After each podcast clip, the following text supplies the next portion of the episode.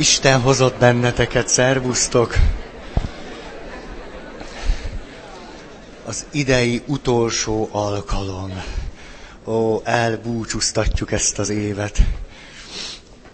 Ráadásul minden vágyam az, hogy a témánkat lezárjuk, ne csak az évet, már lehet, hogy Krisztus második eljövetele is miattam késlekedik, hogy egy ilyen narcisztikus kijelentést tegyek, mert már most már annyi, annyi pontot mondtam, hogy már magam se tudom, hol járok. Úgyhogy most már gyorsan lezárjuk, néhány perc múlva, ezt a hosszú listát, hogy hogyan tudjuk magunkat megkülönböztetni a tekintetben, hogy a meghitt kapcsolatokra vagyunk-e készek és alkalmasak, Hát, vagy valamennyire igen, de azért a függés az ott virul az életünkben. Csak mi nem virulunk tőle. És akkor, mikor ezt most lezárjuk, ez szerintem egy olyan 15-20 perc, akkor utána jön egy nehéz szakasz. Mert tényleg ezt most még könnyen bírjuk, de akkor szeretnék egy kis, mondjuk egy, egy lélektani modellt mondani nektek, Ó, ez nem, ez, ez így december hanyadika van? 19. Ezt, ezt most felejtsétek el, mondom másképp. Tehát eltelik 20 perc, és akkor részt vehetünk egy krimiben. Ez pedig azt, ez azt jelenti, hogy eddig, eddig elolvastuk ennek a nagyon érdekes, de elég hosszú kriminek egy csomó fejezetét. Már az elején kiderült, hogy kik az áldozatok, mi magunk is szereplői vagyunk ennek a regénynek, kriminek, és hogy az utolsó lapokon ki fog derülni, hogy ki a tettes. Ez lesz még ma. Így jobb? Jó, nekem is jobban tetszik. Szóval, de ezt egy lélektani modell által fogom tudni elmondani. Sajnálom, akkor is ki kell bérni. Hát nem kell, csak... Tehát, hogy egy lélektani modellt szeretnék majd idehozni, ami egy picit minden, minden eddigi kijelentésünknek a hátterét meg tudja világítani. Hogy miért lesz akkor végül függő, aki függő lesz. Hogy miért képes az intimitásra az, aki képes az intimitásra. És mit tehetünk azért, most már nagyon-nagyon talán a leg, legmélyig hatolva, hogy az intimitás felé tudjunk elmozdulni. Úgyhogy ez lesz, és aztán meg mi lesz? Hát ki tudja azt már ilyen fáradtan. Na, Ja, és ráadásul rosszul pontoztam a szöveget, és képzeljétek el, és képzeljétek, hogy valaki idejött a múltkori előadás után, és azt mondta, nem stimmelnek a pontok. Másnak, nem először, köszönöm szépen, itt. Ne, tényleg, most nem tudom, ugyanis két témához is ugyanazt a pontot rendeltem hozzá. Tessék? Ez ne, ne, nem tudom, csak már ez elmúlt, elmúlt, úgyhogy, úgyhogy káosz a Matrixban, ezt tudnám mondani. Ezt nagyon sajnálom, tehát én most mondom a pontokat, de valószínű, hogy egyel többet kell írni. Már kettővel. Hát tudjátok, most neki vetkőzöm. A maci. Köszönöm. De magyar maci. Nemzeti maci. Nemzeti maci. Tehát volt valaki a koncerten? Nem ma volt? De nem mentetek el. Hiába búzták, búzták. Na. Mondjátok. Ja, ismerjük elég jól, minek még. Te, te, te, teljesen igaz. Tehát, hogyha... Ja, teljesen igaz. Köszönöm.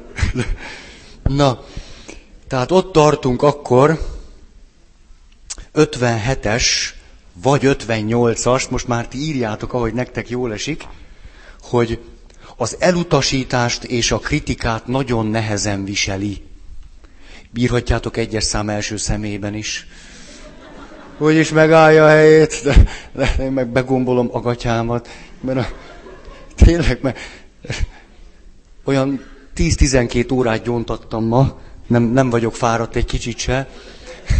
valaki jött hozzám gyónni.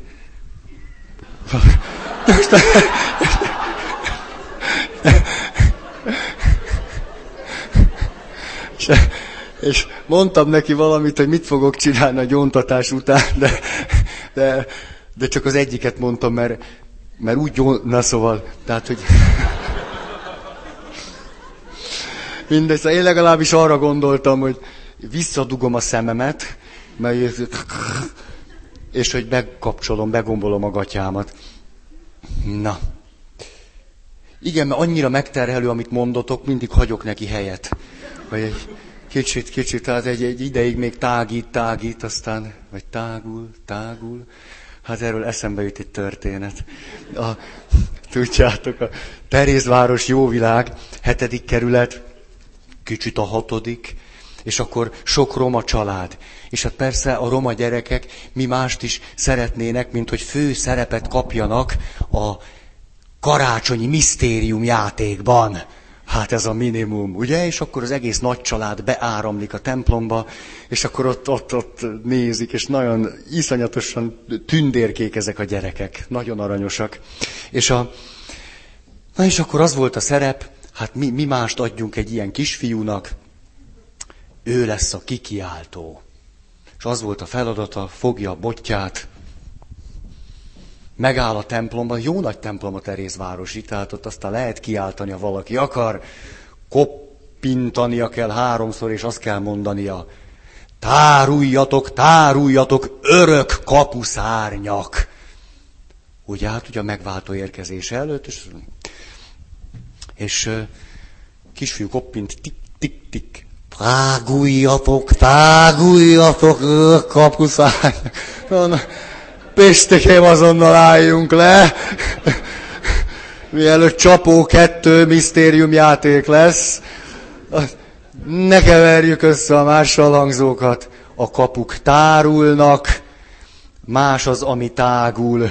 Anyucit kérdezd meg, mi az, ami tágul, a kapuk meg tárulnak. Na, jól van. Kisfiú, érted? Pistike érti. Az nagyon, ezt megfigyeltem. Tehát olyan nagy a tekintélytisztelet, komolyan, ez nagyon annyira érdekes volt. Roma jegyes párokkal, amikor együtt voltam, vagy roma gyerekekkel, nagyon sajátos keveréke a, a tekintélytiszteletnek és a tekintélybe való belerúgdosásnak. És a nagyon érdekes, nagyon. És a, na, de nagyon, ú, na jó. Csak azt remélem, hogy itt most nem, nem, nem tudom, hogy mi megy át, szóval hogy én most itt nem tudom, mit csinálok. Tehát remélem, hogy, hogy normálisak vagytok. Tehát, jó, hogy értitek, miről beszélek. Na, és akkor előadás, dúgig volt a templom. Táguljatok, táguljatok, örök kapuszárnya! Ezt most hogy fogják csinálni a kapuszárnyak, nem tudom, azok csak kinyílni tudtak, tágulni nem. De mindegy, azért megvolt a misztériumjáték, ez volt az első misztérium, hogy hogy tágulnak ki a kapuk karácsonykor. Ne ez jutott eszembe, most is nagy próbák zajlanak, nagyon érdekes lesz. Szóval, tudjátok? Elmondok egy másik történetet, mindjárt befejezem. Ez azért jó, mert akkor a kriminek a vége gyorsabb lesz. Akkor ezt hogy gyorsabban kiderül, hogy ki is a tettes. Hogy csináltam olyan gyerekekkel, picikékkel, hát nem annyira picikék, már, már olyan, olyan, hogy mondjam, mezopöttyök. És azt, hogy előadtuk Szent Erzsébetnek az életét, de a gyerekek írták a szöveget. Marha jó volt. Szerepbe helyeztem őket, elmondtam, elmeséltem nekik, hogy ez egy milyen helyzet, itt ki mit gondolhat, ki mit érezhet, úgy nagyjából, és azt mondtam, hogy improvizáljatok. És addig improvizáltattam őket, míg meg nem születtek a mondatok. És a mondatokat vettük, és mondatokat leírtuk, és a saját szövegüket kellett aztán megtanulni, és abból lett egy darab. Eszméletlen jó volt. Olyan zseniális volt. Igaz, hogy mondjuk így ahogy ezt mondani szokták, ez, utálom ezt a szót, betanítani egy előadásra, az mondjuk megy néhány hét alatt, ez meg belekerült mondjuk négy hónapba. mire abból darab lett. De, hogy mi történt közben, ezt képzeljétek el, az utolsó próbák bent történtek a templomban. És hát ott volt a kis Szent Erzsébet, ugye tíz éves kislány. És amikor már hulla fáradtak voltunk a sok gyakorlástól, akkor mondtam nekik, hogy na most akkor kitágítjuk a kapukat, és menjetek ki, és ott van egy kert, és aztán most gyilkoljátok egymást, meg mindenben már annyira szentek vagytok, hogy már nem is ismerek rátok. És kiküldtem őket ott a kertbe, hogy játszanak egy kicsit. És képzeljétek el, hogy Szent Erzsébet nem ment ki. Szent Erzsébet ugyanis letérdelt az oltár elé, összetette a kezét, és imádkozott. És én megvártam, míg imádkozik, és talán amikor fölállt, és jött, akkor kérdeztem, hogy te most mit csináltál? Már nem ilyen számon kérem, hogy te most mit csináltál? Te? Hát ez... És azt mondja, hogy arra gondoltam, hogy Szent Erzsébet mit tenne akkor, hogyha a Ferenc atya szünetet adna. És, arra jutottam, hogy Szent Erzsébet biztos az időfelét imádsággal töltené. Hát én is. Csak bennmaradt a szerepben. Hát mit szóltok? Óriási, nem? Na, jól van. Tehát, az, még eddig sikerült egy mondatot elmondanom az egész mai előadásból, tehát nagyon hatékony vagyok. Tudjátok? Szeret, tudjátok, nem mondom el, úgyis jó lesz nekünk. Hát nektek biztos, de én egy kicsit hiányérzettel fogok elmenni, hogy szeretném a pastorál pszichológiát egy nagyon fontos ö, fölismerésemmel gazdagítani. Kitaláltam, hogy mi az, amit én és sokan átélünk. Tudjátok, mi a neve? Roráte szindróma. Roráte tünet együttes az immunrendszer gyöngüléséből, fáradtságból, némi kialvatlanságból, ebből adódó stressztűrés nehézségből, feszültségből, kibírhatatlanságból és egyebekből áll, miközben egy ilyen, a narcisztikus szükségleteinket megerősítjük, hogy mi milyen csávók vagyunk, majd hullafáradtan elérkezve a szentestére sikerül a legjobb, legszerettebb emberekkel összeveszni, ezt aztán rájuk hárítani, nagyon szomorúnak lenni, és az éjféli misén hüppögve érkezni meg. Ez a roráte tünet együttes. Heri, te is. Tehát az elutasítás kritikát nagyon nehezen viseli, az elutasítást és a kritikát stresszként éli meg, de nagyon fokozott stresszként, amitől aztán nem bír aludni, amiről aztán álmodik, amiről másnap fölkel, és ugyan elevenen él benne, és...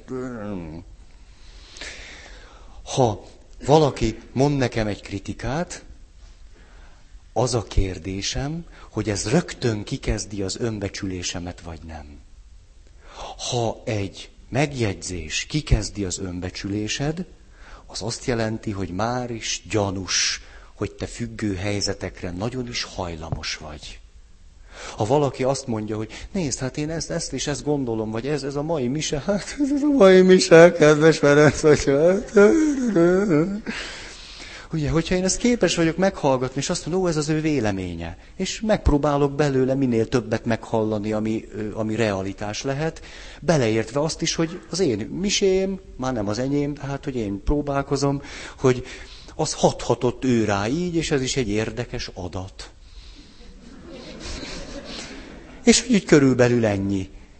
De hogyha tíz évente valaki veszi a bátorságot, hogy azt mondja, hogy tehát Feri, hogy én nem, nem tudom, tehát esetleg készülhetnél a misékre.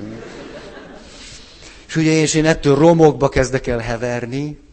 Gyanús. Gyanús, gyanús. Na, 58 vagy 59. A lényeg, hogy, hogy, hogy biztonságban legyünk a pontok által az akaraterő folyamatosan gyöngének bizonyul és vereséget szenved.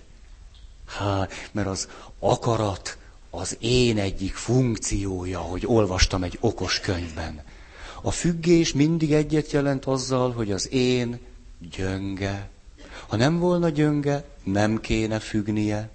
Ezért aztán, aki függő helyzetben van, újból és újból klasszikusan átéli ezt, hogy nagyon akar valamit, összeszedi magát, stb., de vereséget szenved. Sajnos pont azt a papírt nem hoztam el, amire fölírtam körülbelül a 29 függésemet. Függés alatt azt értem, hogy be kell látnom, hogy Feri, ezzel a dologgal kapcsolatban nem vagy elég szabad. És emlékeztek, hogy meséltem például a Nógrádi Ropiról, nem vagyok vele szemben elég autonóm. A Nógrádi Ropi kifejezetten túlzott hatást gyakorol az életemre. Így vagyok a csokoládéval, sportautókkal, a többi 26-ra nem emlékszem, más bűnömre nem tudok visszaemlékezni. Szóval érdemes, érdemes megírni a kinek-kinek magának ezt a listát. Minden helyzetet függő helyzetnek tartok, amiben kiderül, hogy nem vagyok elég szabad, és ezt újból és újból ismétlem. Hmm.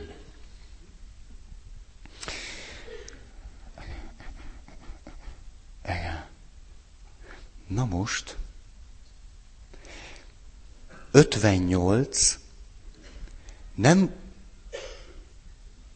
de kár, az is csak egy ember. Most nem mondhatta el, mi van vele. Az, amikor nem elég szabad a vágyakozásunk. Beszéltem nektek erről múltkor, hogy, hogy sokan azt gondolják, hogy szabaddá kellene válni a vágyainktól. Erről nem beszéltem? De, ugye, és fordítva inkább szabadon kellene tudnunk vágyakozni. Jó, akkor ezt elmondtam. 60. Na, így megy ez már karácsony előtt. Böjtös pontok. Önmagamról alkotott, vagy a másikról alkotott képemet nehezen adom föl. Ha egyszer elhatároztam, hogy egy béna, szerencsétlen csávó vagyok, akkor történhet akármi. Jön egy nő, szeret engem két kapura, szeret egy évig, szeret tíz évig, és mégis, amikor érzelmileg egy kicsit zúzós helyzetbe kerülök, rögtön azt mondom, e, még mindig az a szerencsétlen, nyomorult, a csávó vagyok. Hmm. Lehet fordítva is, valaki mondhatja azt, hogy vagyok a legmenőbb űrge, mindenki rajtam kívül egy kis hülye. Ott haraplak elől a legvastagabb vagy. A Szóval mindegy, hogy mit mondok, ez nem azon múlik, hanem hát, hogy nagyjából azt gondolom, hogy hozzám képes mindenki most tanulja a focit. És, és, és képtelen vagyok arra, hogy valamennyire is egy picit reálisabban lássam magam, és amikor valamennyire sikerült egy picit reálisabban látni magam, és jön egy érzelmileg fölkarvaró helyzet, megint úgy védem meg magam, hogy mindenki más egy barom, egy hülye, csak én tudom az igazságot. Ide tartozik egy faramuci dolog függésre hajlamos vagy függésekben létező ember az is, aki az Isten képétől is függ. Az Isten képünket is érdemes újból és újból, hát, revízió alá vonni.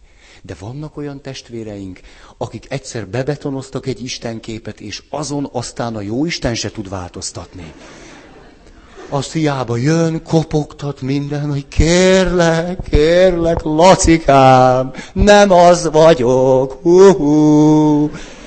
Nem én öltem meg a nagymamát, nem én voltam, komolyan mondom, hú-hú. De nem, ő 75 évesen is hüppök karácsonykor szenteste, mert a nagymama megvan, és az Istenre haragszom, mert... És a jó Isten megszülethet, már 58-szor próbált megszületni az életem, és mondani, hogy érted, ilyen kis csecsemő vagyok, kis izé, félsz tőlem, hú. Nem ő, ő, az ő nagymamáját megölte az Isten, de hogy jó Isten, az összes hívő egy hülye, hülyék mindegytől egy... Megvan ez a téma. ennek most rengeteg verziója lett, de nem ő bebetonozott egy istenképet, és azon aztán... Egy ilyen istenképnek is nyilván vannak előnyei. Plö, biztonságos. Komolyan. Hát mert legalább tudom, hogy milyen. Nagyon. És amikor én is nagymama korba kerülök, Na most aztán a veszélyességi faktorok megnőttek. Én is nagymama vagyok, ő is nagymama volt, őt is kirúgták az életből. Na velem mi lesz? Ú, de gáz. Szóval nem csak az önmagunkról alkotott képhez tudunk görcsösen ragaszkodni, semmi bennünk, másikról alkotott kép, Isten kép.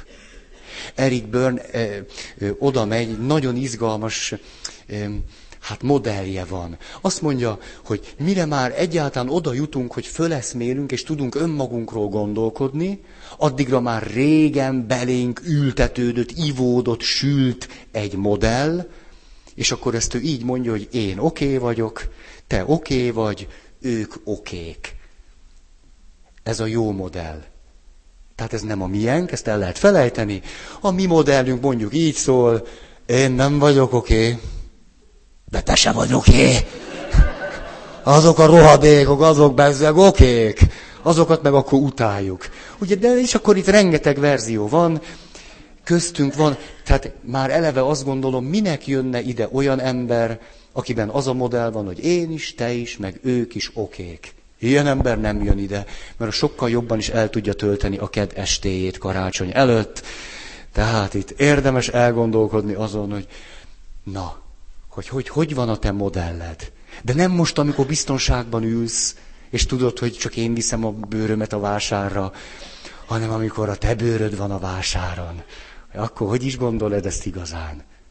Mert akinek az a, az a modell van a fejében, most képzeljük el, hogy én oké okay vagyok, de te nem, ők meg igen, hát abból milyen párkapcsolat lesz? Hát akkor te mindig hülye vagy, és mindig hivatkozunk a Józsira meg a Pannira, hogy ők is milyen jól csinálják. Ugye, tehát ha Józsi Panni jól csinálja, én jól csinálom, ki a hibás, te vagy én? Na, na, hogy te? De hát nyilván fordítva, szóval ezt most nem, nem, nem. Értitek ezt úgy is? De különben is azt gondolom, amit én értek, azt biztos. Azt tuti. Mert eszembe jut egy kedves ismerősöm, aki egyszer őszinteségi rohamot kapott. Hát most mit csináljunk, ilyen is van. Ez a pánikbetegségnek egy esete. És a, azt mondja, végül is felé. Most így jól elsétálgatunk, tényleg a Ferenciek tenni sétálgatunk, jó, elfagyizgatunk meg minden, most egy valamit azért nem értek, érdekes, mutálok, tehát kezdek már 17 éves lenni, vagy mi. És azt mondja, hát de érdekes, Feri, hogy és mi a fenér hallgatlak. Hát ha én ezt érteném, hogy miért járok én, mikor te beszélsz, ez egy hülyeség, mert végül is nem vagy okos. De, Ja, de nem itt hagyta abba, miért itt abba hagyta volna, még azért valahogy kibékülünk. Hát, hogy ezt hát, tudod, ki hívja föl. Na, és akkor azt hát én is nem vagyok okos. Na, jó, akkor már kezdtem. Azt mondja, hát de különösen művelt se vagy. Mert legalább avval kompenzálnám. Azt mondja, jó, hát és nem vagy se okos, se művelt, de különösebben képzett se vagy. Hát mondom, azért most már anyuk ki, anyukád, anyukád, hogy van? És akkor mondott egy negyediket, és tudod, se okos nem vagy, se művel, se túlképzett, hát és vég, végül is. Végül is hát hozzám képesre vagy egy nagy spíler. és akkor tudod, hogy kicsit úgy túléltem, tehát 5-6 év múlva, amikor magamhoz tértem, mert rám én nagyon egészséges személyiség vagyok. Na hát akkor rájöttem, hogy teljesen igaza van. Teljesen igaza van. És hogy ez nagyon, ez tulajdonképpen iszonyatosan hasznos. Nem? Hogy amit én megértek, azt már mondhatom is. Tehát nem kell, jó, de marha okos vagyok, Istenem, két nap alatt megtanultam a relativitás elméletet, hogy mondom el ezeknek? Ugye, és akkor két nap alatt megtanult, és két évig meg hogy mondjam el? Hát ez nem, amit én megértek, azt mondom is, és kész. Na. Látjátok, milyen egyszerű az élet. 60. Az volt. Akkor 63.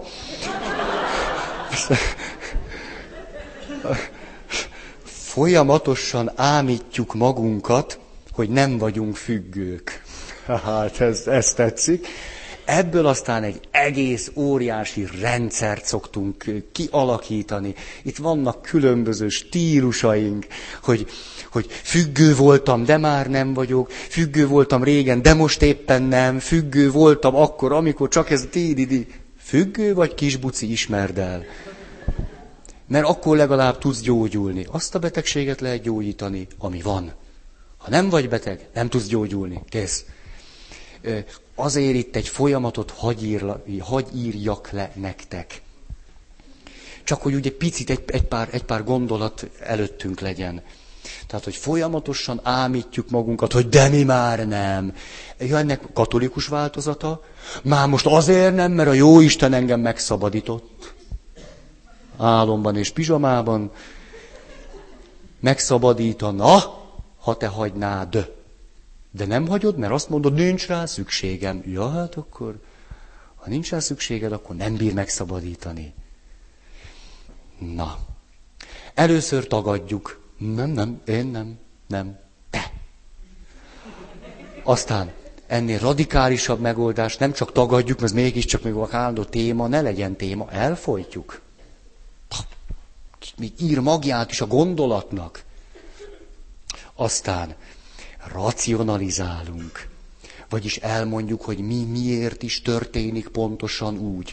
Én például nem vagyok nógrádi, ropi, sófüggő, sóbucikat nem nyalogatok, és ha véletlenül nyalogatnék, jó okkal teszem. Nem kötöm az orrotokra, mert kik vagytok ti, hogy megértsétek az én só buci nyalogató vágyaimat. Vagy esetleg csöpögtetek nektek egy-két gondolatot, hogy miért kell a sóbucikat nyalogatni. Hm? Tehát okoskodunk, racionalizálunk, ezt a végtelenségig tudjuk csinálni. Ez nem függés, ez mély intimitás. Na persze. Aztán ezt az egész folyamatot, kicsit kilóg a lóláb, takargatjuk mindig, mindig azért egy, egy, egy, egy kicsit kamuzunk, azért egy kicsit kevesebbet ismerünk, azért egy kicsit kevesebbet mondunk. A magyar nyelv nagyon jó. Tehát eljössz gyónni, és azt mondod, néha túl sokat ittam. Hát már is egy ilyen szép mondatba kerül. Tehát most azt mondja, túl sokat ittam. Azért ez már kicsit kemény, nem? Úgy vág, mint a szibériai tél. De azt, hogy néha, ja, hát végül nem voltam folyamatosan alkoholfüggően, izén. Meg hát mihez képes néha? Tehát most úgy szokott kilógni olyan lóláb, mikor valaki azt mondja, Gyónom a mindenható Istennek és neked lelki atyám, utolsó gyódásom óta, ami három nappal ezelőtt volt, néha túl sokat ittam. Végül is tényleg csak néha, és még meg is gyónja. Tehát, na ezt nem ragozom, tehát értjük, hogy miről van szó. Aztán, halogatás.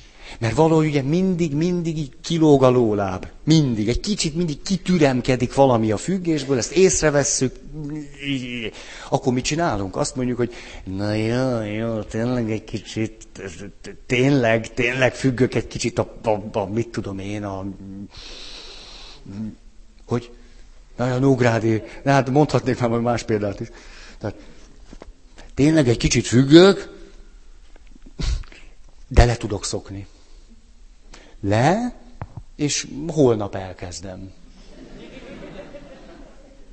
Ez, vagy azt mondom, hogy végülis adventben nem szokok le róla, mert van a roráte szindróma, és akkor, akkor azt kompenzálom a, a ropi zabálással, igaz, hogy só göbölyök jönnek ki a vizeletemmel együtt, de nem érdekes, meg... Na mindegy. Tehát halogatok. Nekem a semmiből se áll. De azért... A... Hát ez nagy, na. Jött hozzám valaki, az életének a nagy témájáról kezdtünk volna el beszélgetni, csak hogy én butus, látjátok, hogy szeretem magam. Én csacska, kinhagytam az éppen előtte kapott csokoládé izét, kis csokik, és nyitva volt a doboz. Most képzeljétek el, hogy jön valaki az élete nagy problémáját megossza, és képtelen volt leszállni a csokimról. Nem és Ott jut, vehetek? Hát persze, hogy vehetsz. Hát de miért ne vehetne? Hát evett egyet. Láttam, hogy egyszerűen nincs itt. Tehát, hogy, hogy a én és a köztem való távolság már túl hosszú, mert köztünk van a csoki. Tehát a, egyszerűen az élettere közte és a csokoládé közti távolságra zsugorodott, hogy így fejezzem ki magam. Meg kellett ennie, nem hülyéskedek, négy-öt szelet ilyen izét, és akkor tudott visszajönni az élete nagy témájához. Na, mint ha csak titeket láttalak volna. De, na, szerintem pont ilyen vagyok én is. Most az, hogy pont abban a helyzetben meg mi, mert én meg úgy csinálom, hogy addig bírom, és akkor rohanok a közértbe. Tehát nem sokkal jobb. Aztán, nagyon itt egy látszólagos fordulópont, akkor valaki beismeri, hogy magának végül is ezt az egész helyzetet nem bírom kézben tartani. Ezt úgy, úgy, úgy, úgy halkan megsúgja maga. Végül is én azt hiszem elszálltam. Mégis azt hiszem, mint hogy az öreg Zoli bácsi mondta, gyöpöt rúgtam. Zoli bácsinak ö, ö, Fradi izéje volt, ilyen állandó bérlete. Olyan ős Fradi drukker volt, azért kevés olyan rendes ember van. Azt csinálta, serdülő csapat edzésére kilátogatni. Azért az már fán. Na, és akkor, mikor jön ez a beismerés, itt jön egy újabb csapda, az illető azt mondja, hogy és akkor én ezt most az, ezt az egészet, most ez, ez rögtön átmegy katolikus verzióba, ezt az egészet most átadom Istennek. Úgy, ahogy van. Az egészet. Piával együtt. Tehát érted? Átadom az egészet a jó Istennek, majd ő az ő kegyelmével. De addig is még ezt a két sört megiszom. Mert ha jó Isten mindenható, engem két sörrel együtt is meg tud váltani. Nem? Ezért átadom magam úgy, ahogy vagyok. Sörrel, borral, nádi hegedűvel. Mindennel együtt. És reggel fölébredek, szódabikargóna, és ó, uram, Hát mit csináltál? Hát, ha, és akkor nem ért. Én úgy átadtam magamat, teljesen úgy elszenderültem a te tenyeredben, horkoltam is, bocsi, azt nem akartam, csak... Na.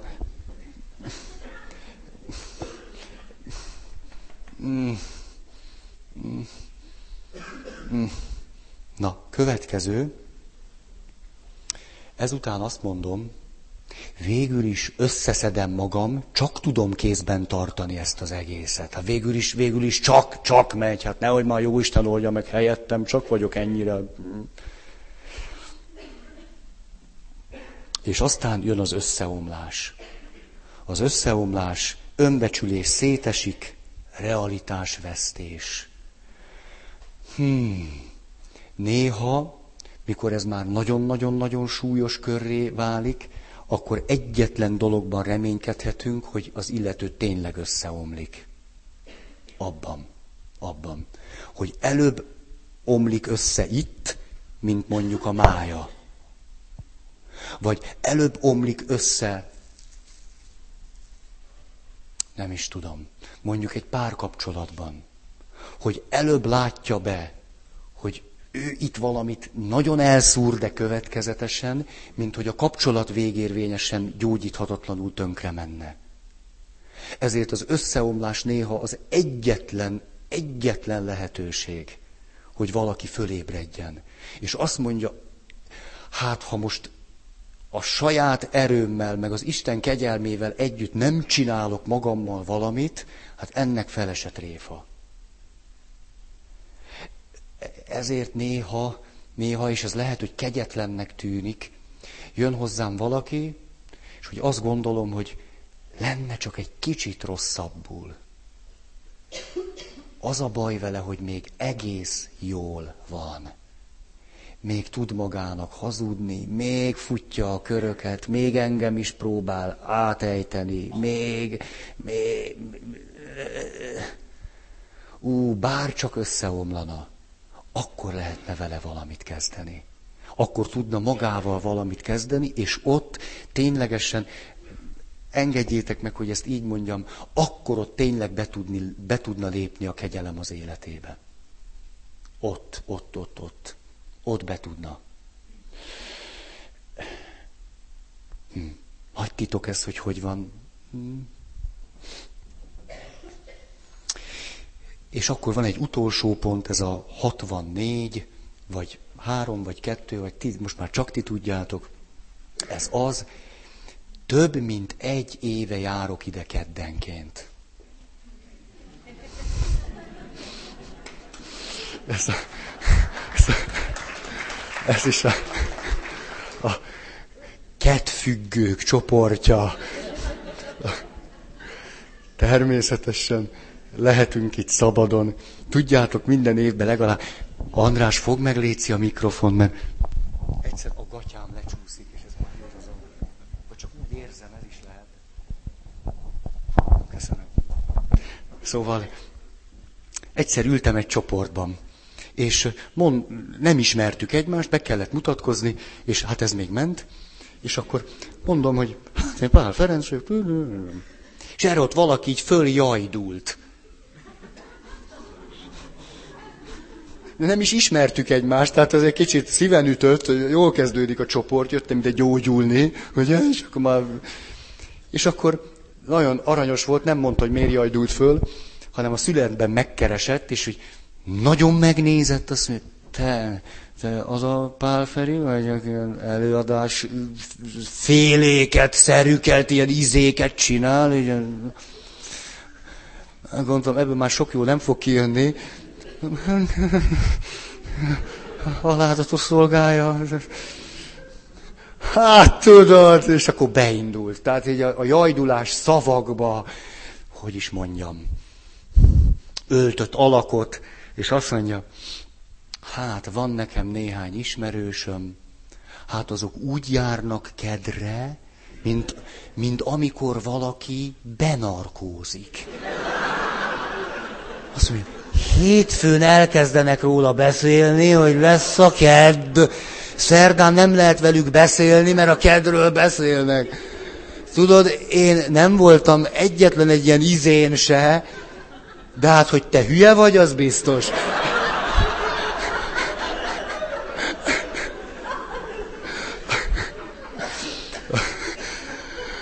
Hát igen, gyógyultam ám nagyon veszettül ebbe a csoportba. Két napig borogattam magam. Szóval van némi kodependencia itten. Szerintem már akinél, már akinél. Szóval bár, ezzel azt akartam mondani, hogy, hogy bármire rá lehet kattanni. Bár. Nem. Na, erre inni kell, nem? Egy kicsit durva. Kicsit durva, magamra ismertem, iszunk egy kicsit. Na, a, hát, na, csomó történet eszembe jutott, de leállítom magam, mert jön a kriminek a megfejtése, ki a gyilkos. Ugye kitette ezt velünk? Tehát itt most jól elderültünk. Jó, hi, hi, ez nagyon csí, de uncsi lesz. Na nézzük. Szeretném akkor ezt a lélektani modellt elmondani nektek. Nekem nagyon sokat jelentett, és úgy lehetne leírni, hogyha ezt akarjátok olvasni bővebben, hogy a tárgykapcsolat elmélet keretén belül akarok most az intimitásról beszélni. Tehát ha az irodalmat keresitek, tárgykapcsolat elmélet. A tárgykapcsolat elmélet azt mondja ki, és én persze mindent sokkal egyszerűbben fogok mondani, és még a szakszavakat se akarom használni.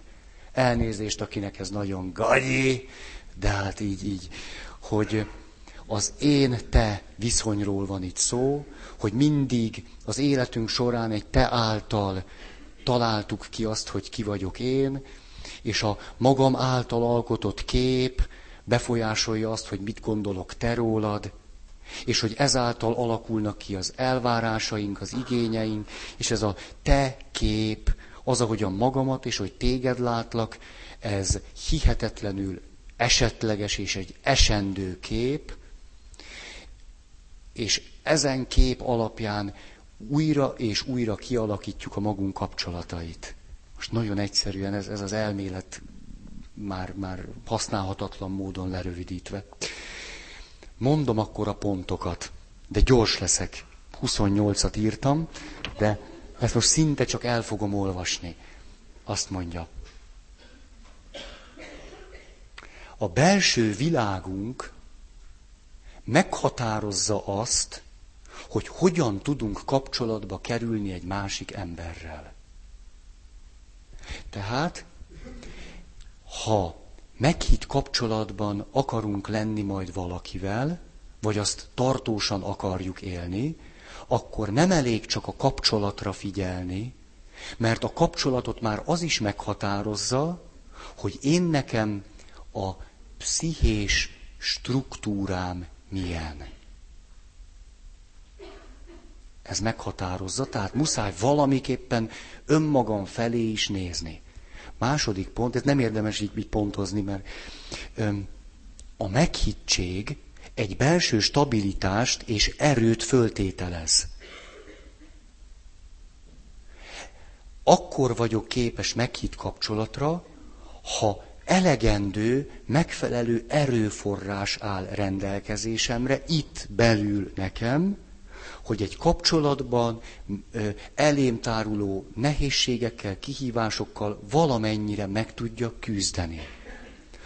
Ha az én belső világom nem rendelkezik kellő erőforrással, akkor nem leszek képes meghitt kapcsolatban lenni a másik emberrel.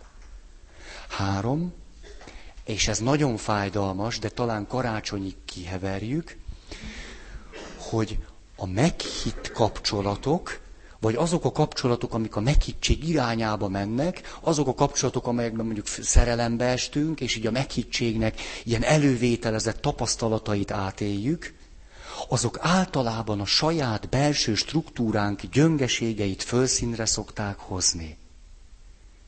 Vagyis mondhatjuk azt, hogy egész normálisak vagyunk, mindaddig, ameddig egy meghitt viszonyban nem keveredünk valakivel. Ott azonban jön a pokol. Tehát, hogy a bajunk bizonyos értelemben a meghittségből fakad. Nem belőle fakad, az olyan, mint a, mi ez, az indikátor, vagy micsoda? Az hozza elő, hogy valójában sérültek vagyunk. Nem a meghittség okozza a sérülést, a meghittség előhozza ezt a sérülést. Sőt, még súlyosbítani is tudja. Hm. Például valaki, akinek van egy, egy önmagáról alkotott képe, és ez az önmagáról alkotott kép, ez az, nem is, vegyünk egy csonkagúlát. Tehát mondjuk, a, a másikról alkotott képem az, mondjuk én egy férfi vagyok, te meg legyél egy nő. Léci. És, a, és az a képem te rólad, mint nőről, hogy hát ezek a nők, ezek mind veszélyesek. Ó, egy hát,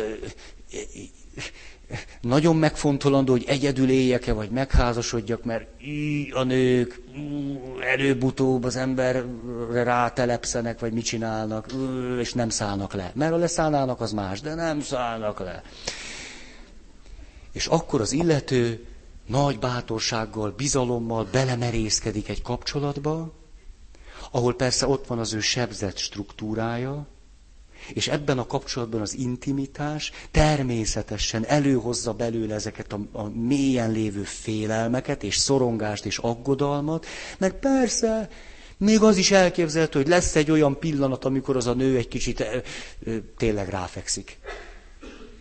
És ez beindítja ezt az egész, egész sérülést, és akkor azt mondja, na most megint kiderült, hogy tényleg jobb egyedül és akkor sosem házasodik meg, és az általa átélt intimitásba hajló helyzetek csak megerősítették az eredeti sérülését. Ó. Négy. Ez tehát azt jelenti, hogy az egymáshoz való viszonyulás új módját kellene elsajátítani, ami azt föltételező, hogy képes vagyok az eddigi hiedelmeimet átgondolni.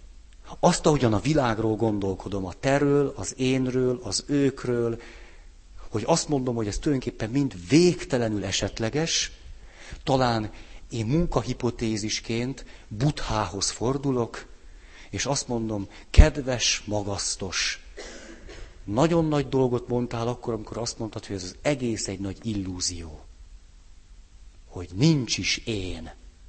Ó, ez nagyon jól jön most. Nekem azt föltételezem most, mikor egy nehéz helyzetben vagyok, hogy mindaz, amit gondolok te rólad, egy illúzió, egy álom. Az én zagyvaságom elejétől a végéig. Mi lenne, ha fölébrednék és észrevennék valamit, hogy ki is vagy? Ezt magammal is meg tudom tenni, meg a jó Istennel is. Amit eddig gondoltam rólad, kidobom az egészet a kukába, hát ha kiderül rólad valami, ami inkább vagy, mint amiről addig gondoltam, hogy te vagy. Ha ezt valaki, na, ezt érdemes megkísérelni. Hogy az anyám tönkretette az életem. Na most akkor ezt dobd ki a kukába.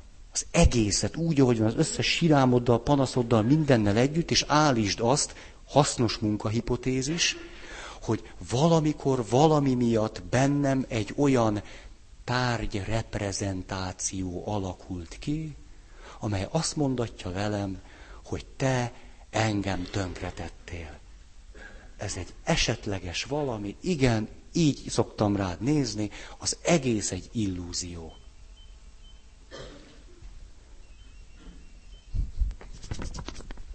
Azt mondja meghittség helyreállításához a belső és a külső kapcsolati mintákat is figyelembe kéne venni. Nem elég csak magamon dolgozni, hanem a kapcsolaton is dolgozni kell azon, hogy mi történik köztünk. Magamon, kapcsolaton, magamon, kapcsolaton, folyamatosan. Nem lehet csak a kapcsolaton, meg nem lehet, nem érdemes csak magamon. Mind a kettőben van valami. Aztán gyakran egy korábbi kapcsolat lenyomataként látjuk és értelmezzük magunkat, a másikat és a kapcsolatunkat. Ezzel sem mondtam nagyon újat.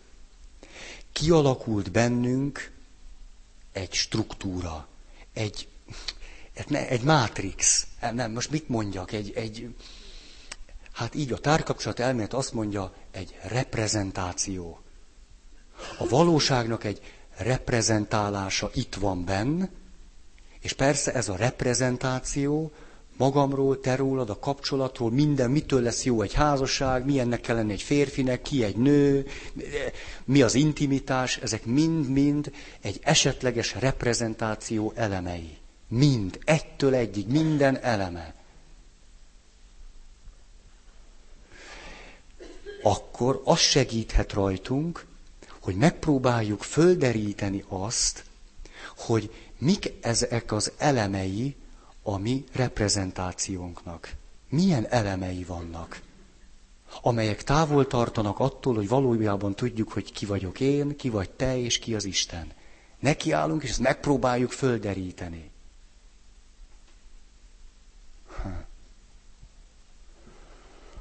Aztán Néha irracionális szerepekkel, jellemzőkkel ruházzuk föl egymást, amelyek valójában az eredeti családunk tapasztalatából származnak. Ma ez egyszerű képlet. A, mondhatok papos történetet is, hí, csak be tudjam, jaj, jaj, jaj, hogy öm, voltak jó élményeit papokkal. Akkor eljössz ide egy előadásra, és van benned egy ösztönös bizalom. Itt egy pap áll, nem tudom, hol, hol van a papi civil, biztos nem, biztos elfogyott a tiszta papi civilje, biztos azért nincs, és fölmentesz engem, és ha hülyeségeket beszélek, azt mondod, ó, nehéz napja van. De legyen sok rossz papi élményed, beülsz, nyilak be vannak tárazva, mondhatok akármit. Vagyis az eddigi tapasztalatait kialakítottak egy reprezentációt, és, és ez rengeteg előföltevést, mindent a, ö, jelent, és általában ezeknek az előföltevéseinknek nem vagyunk tudatában. De közben ezek alapján értelmezünk, értékelünk, látunk, érzünk, gondolunk, tapasztalunk, és minden egyéb. Nyolc. Mindnyájan ezt folyamatosan csináljuk, vagyis mondjuk vasárnapi mise után egy csomó ember odajön, és azt mondja, Feri atya, ez olyan zseniális, gyönyörű volt. Ez így van? Dehogy is. Olyan volt, mint a többi. Egy picit jobb, egy picit rosszabb. Na, körülbelül ez van. Ha most tíz ember odajön, és azt mondja, ú, de zseniális volt, már is kezdem, kezdem azt érezni belül, egy nem tudatos folyamat beindul, nekem ennek meg kell felelni. Elkezdek még jobban mosolyogni, elkezdek még normálisabb pap lenni, még, még próbálok még szentebb lenni, hogy... Vagyis azoknak a elvárásoknak, azoknak a projekcióknak, amiket nem tudatosan, állandóan viszünk a másik felé, megint csak nem tudatosan próbálunk megfelelni. Miért? Azért, itt már ez egy igazi krimi. Miért csináljuk ezt? Azért, mert hogyha kölcsönösen képesek vagyunk ennek az egyébként egyikünk számára sem tudatos csiki-csuki oda-vissza játéknak megfelelni, akkor kialakul egy egyensúly. Akkor pedig biztonságban vagyunk. Ez az egyensúly pedig nem véletlenül éppen azokhoz a reprezentációkhoz visz bennünket vissza, ahol elakadtunk. Hát hova vinne vissza? Mondjuk te egy olyan nő vagy, akit az apukád elhanyagolt. Vagyis majdnem mindenki itt. Ja, és akkor, akkor milyen... Keresel egy férfit, aki erős, aki megvéd, aki mellett biztonságban vagy, aki oltalom, de közben gyengéd, de közben macsó, de közben sokat keres, de közben mindig otthon van.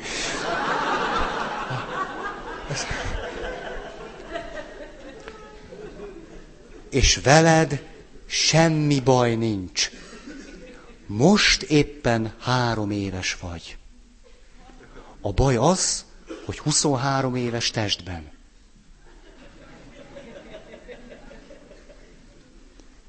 Most van egy óvatos kérdésem, szerintetek fogtok-e csalódni? Nem, dehogy.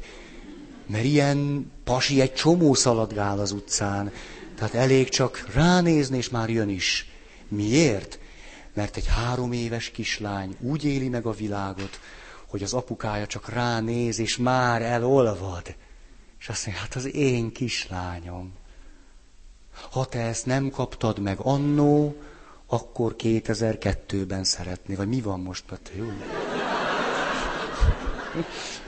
Kicsit regrediálódtam. Tudom, 2004 van, emlékszem. A, na, vissza a papírhoz, hogy ne, ne csúszunk el. Kilenc. Gyerekkorban belsővé tesszük, és megtanuljuk szüleink kapcsolati mintáit, családi hiedelmeket, konfliktusokat és egyebeket. Ezeket aztán felnőttként kivetítjük és reprodukáljuk. Miközben sajnos nagyon fontos én részektől elszakadunk. Mert mindent beáldozunk azért, hogy visszakerüljünk egy hasonló helyzetbe, nem akarjuk megismételni azt, amitől gyerekként is szenvedtünk, nem ezért van. A probléma abból adódik, hogy, hogy a műszer rossz. Tehát mi beállítjuk magunkat mondjuk nulla pH-ra. Mennyi a pH? 7 pH az a jó nekünk? Mi a jó pH? Tessék? 7. Ez az. Tehát megtanuljuk, hogy a 7 pH jó. És akkor lemondunk az összes kóláról, fantáról, meg cucli-buclikról, mert azok rontják a pH egyensúlyt. Beállítjuk magunkat hétre. Megörülünk, ez az! Itt az, intimitás, itt van az önértékelés, itt van a tárt szeretet, minden. Csak egy baj van, a műszerem valóban heten állunk, csak a valóságban nem vagyunk heten. Valóságban mondjuk mínusz kettőn vagyunk. Ez az iszonyú nagy nehézség. Átment, amit akartam mondani? Tehát azt gondoljuk, hogy most megtaláltuk az igazit. Ja, éppen kilenc osztással vagyunk odébb. De ezt mi így fogjuk megélni. Megvan az igazi, és most, és éljük, és, és később lesz egy nagy-nagy-nagy kalamajka. És nem értjük, hogy hogy a csodában mindent jól, amennyire tőlünk tellett, jól csináltuk. És mégis ez lesz. Az a baj, hogy itt bent a matrix van a baj.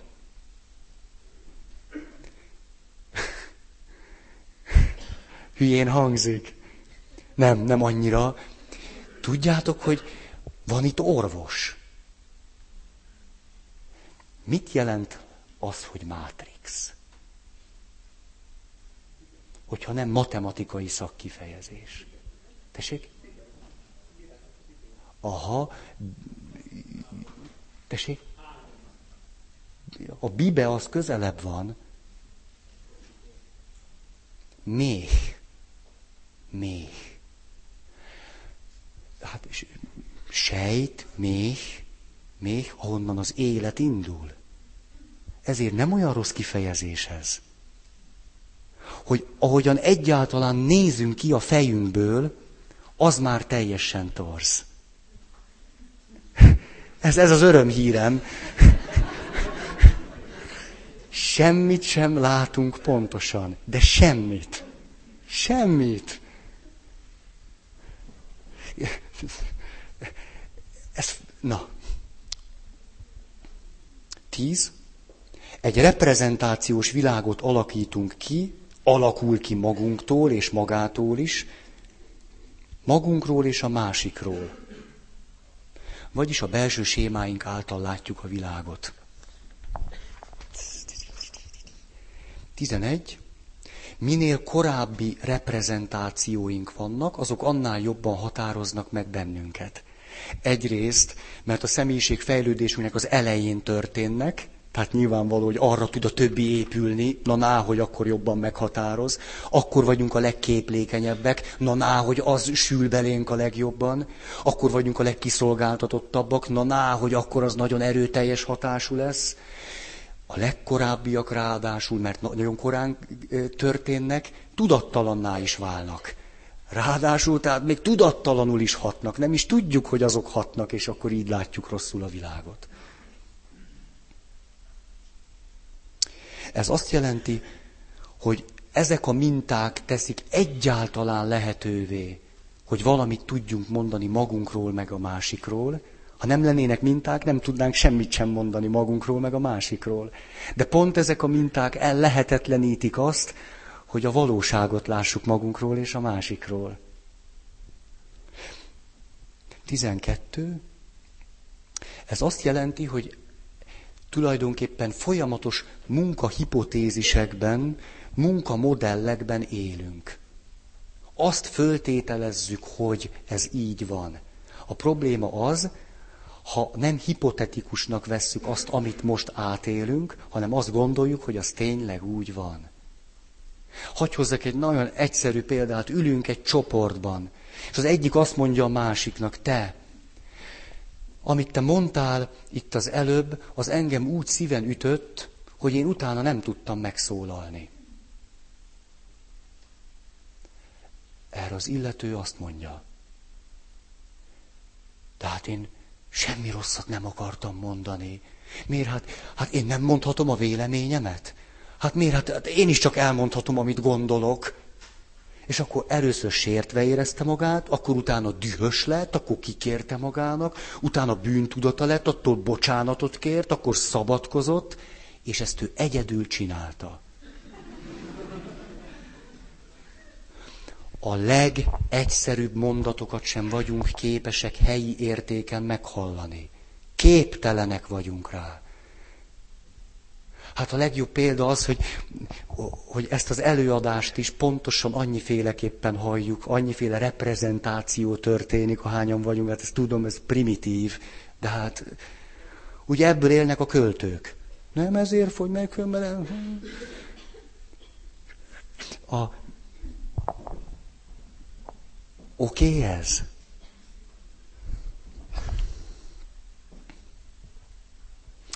Ezek a, ezek a hipotéziseink a világról, amelyek teljesen esetlegesek és mindenképpen torzak valamennyire, ezek azonban meggyőződésé válnak.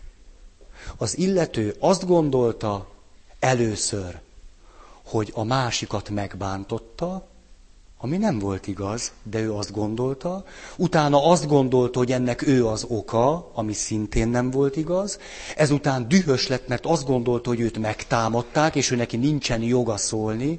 Ez sem volt igaz. Majd bűntudata lett, hogy ő valami rosszat csinált. Ez sem volt igaz. Majd bocsánatot kért egy bűnért, itt meg már semmi sem volt igaz. Ez szó. Így élünk. Reggeltől estig ezt csináljuk. És néha van egy-két világos pillanatunk. Néha összetesszük, hogy ah, Istenem, volt két beszédfordulat, ami normális volt. Kettő.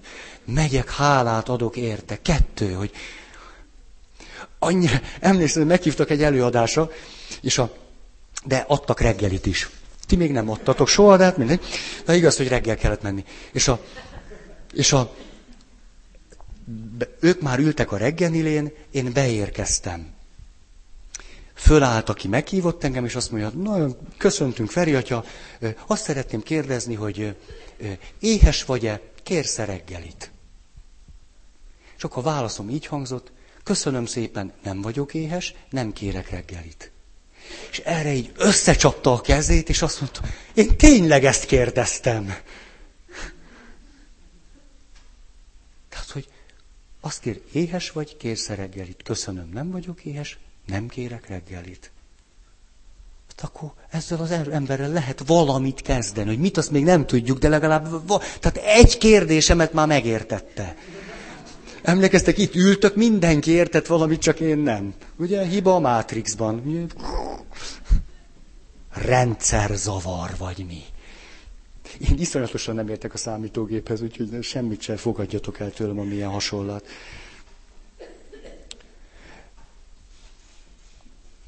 Most, most viszont azt hittem, be fogom fejezni, de most komolyan, most ez nagyon iszonyú zavaró.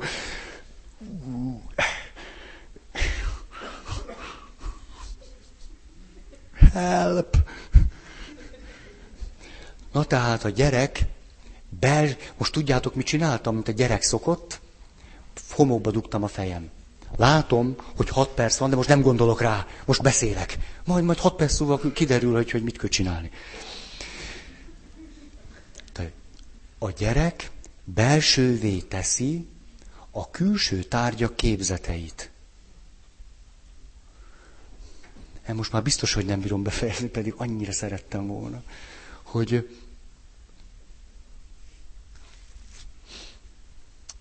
Hm. Saját életemből mondok ilyet. ilyet. Öm, rengeteget gyüglődtem az édesanyámmal való kapcsolatommal, rengeteget.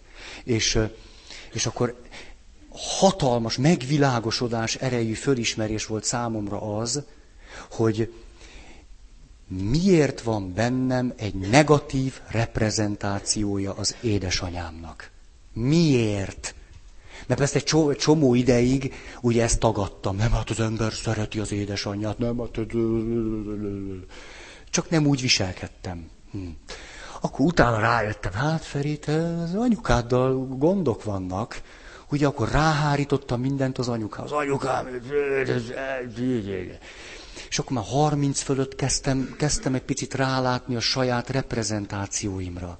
És akkor kezdtem megérteni például, hogy pici súlyjal születtem. Két kilós kis, kis félpöty voltam. Kis... Mm, bekerültem az inkubátorba. Egy hónap inkubátor. Na hát akkor, akkor az mit jelent, hogy a, a korai reprezentáció kezd kialakul? Már akkor bőven, már az anyamében kialakul, de ott is... Mi az én reprezentációm arról, hogy valaki szeressen engem? Ez.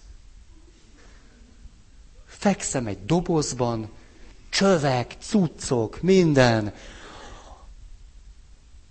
Ez az én első reprezentációm a terről, a világról az anyukámról. Ugye, most ha csak ennyi történik, ha csak egy hónap inkubátor, semmi más, csak ez, és ahelyett, hogy, hogy az anyukám mellét szopnám, ehelyett én injekciókat kapok, ha csak ez történik velem, már akkor is az én édesanyámtól tökéletesen függetlenül kialakulhat egy negatív tárgy reprezentáció.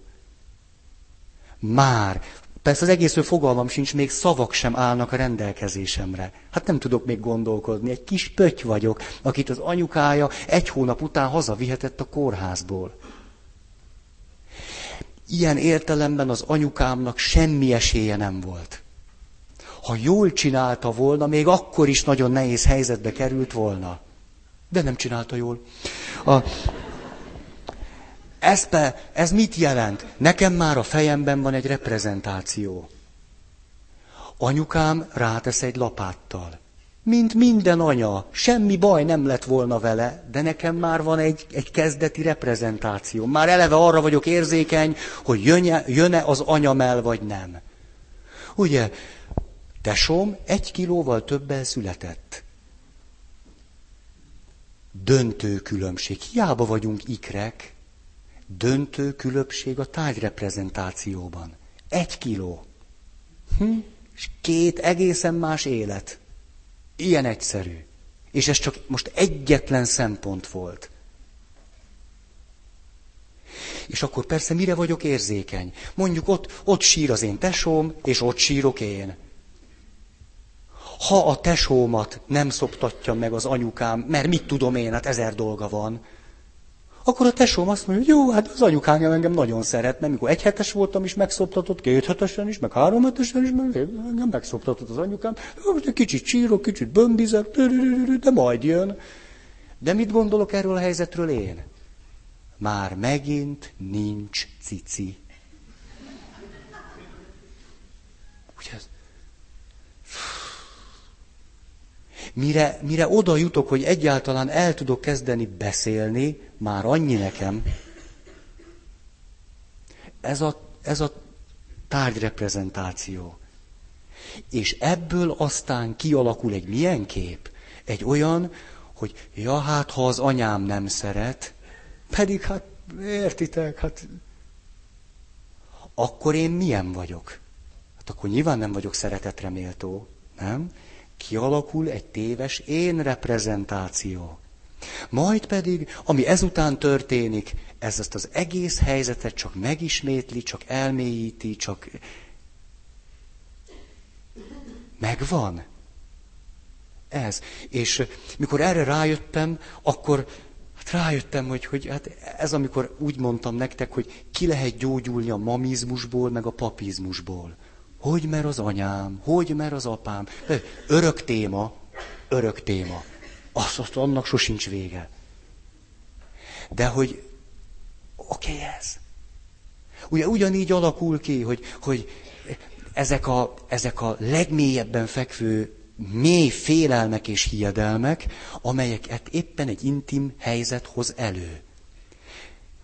Például, mondok ilyen klasszikusokat, és ebbe a pillanatban befejeztem. Vagy már most? Akarom mondani most. De el is felejtettem, úgyhogy befejeztem. A nagyon áldott ünnepet kívánok nektek. Kíváncsi vagyok, mit fogtok látni, amikor ránéztek a karácsonyfára, az ajándékokra, az angyalra és a többire.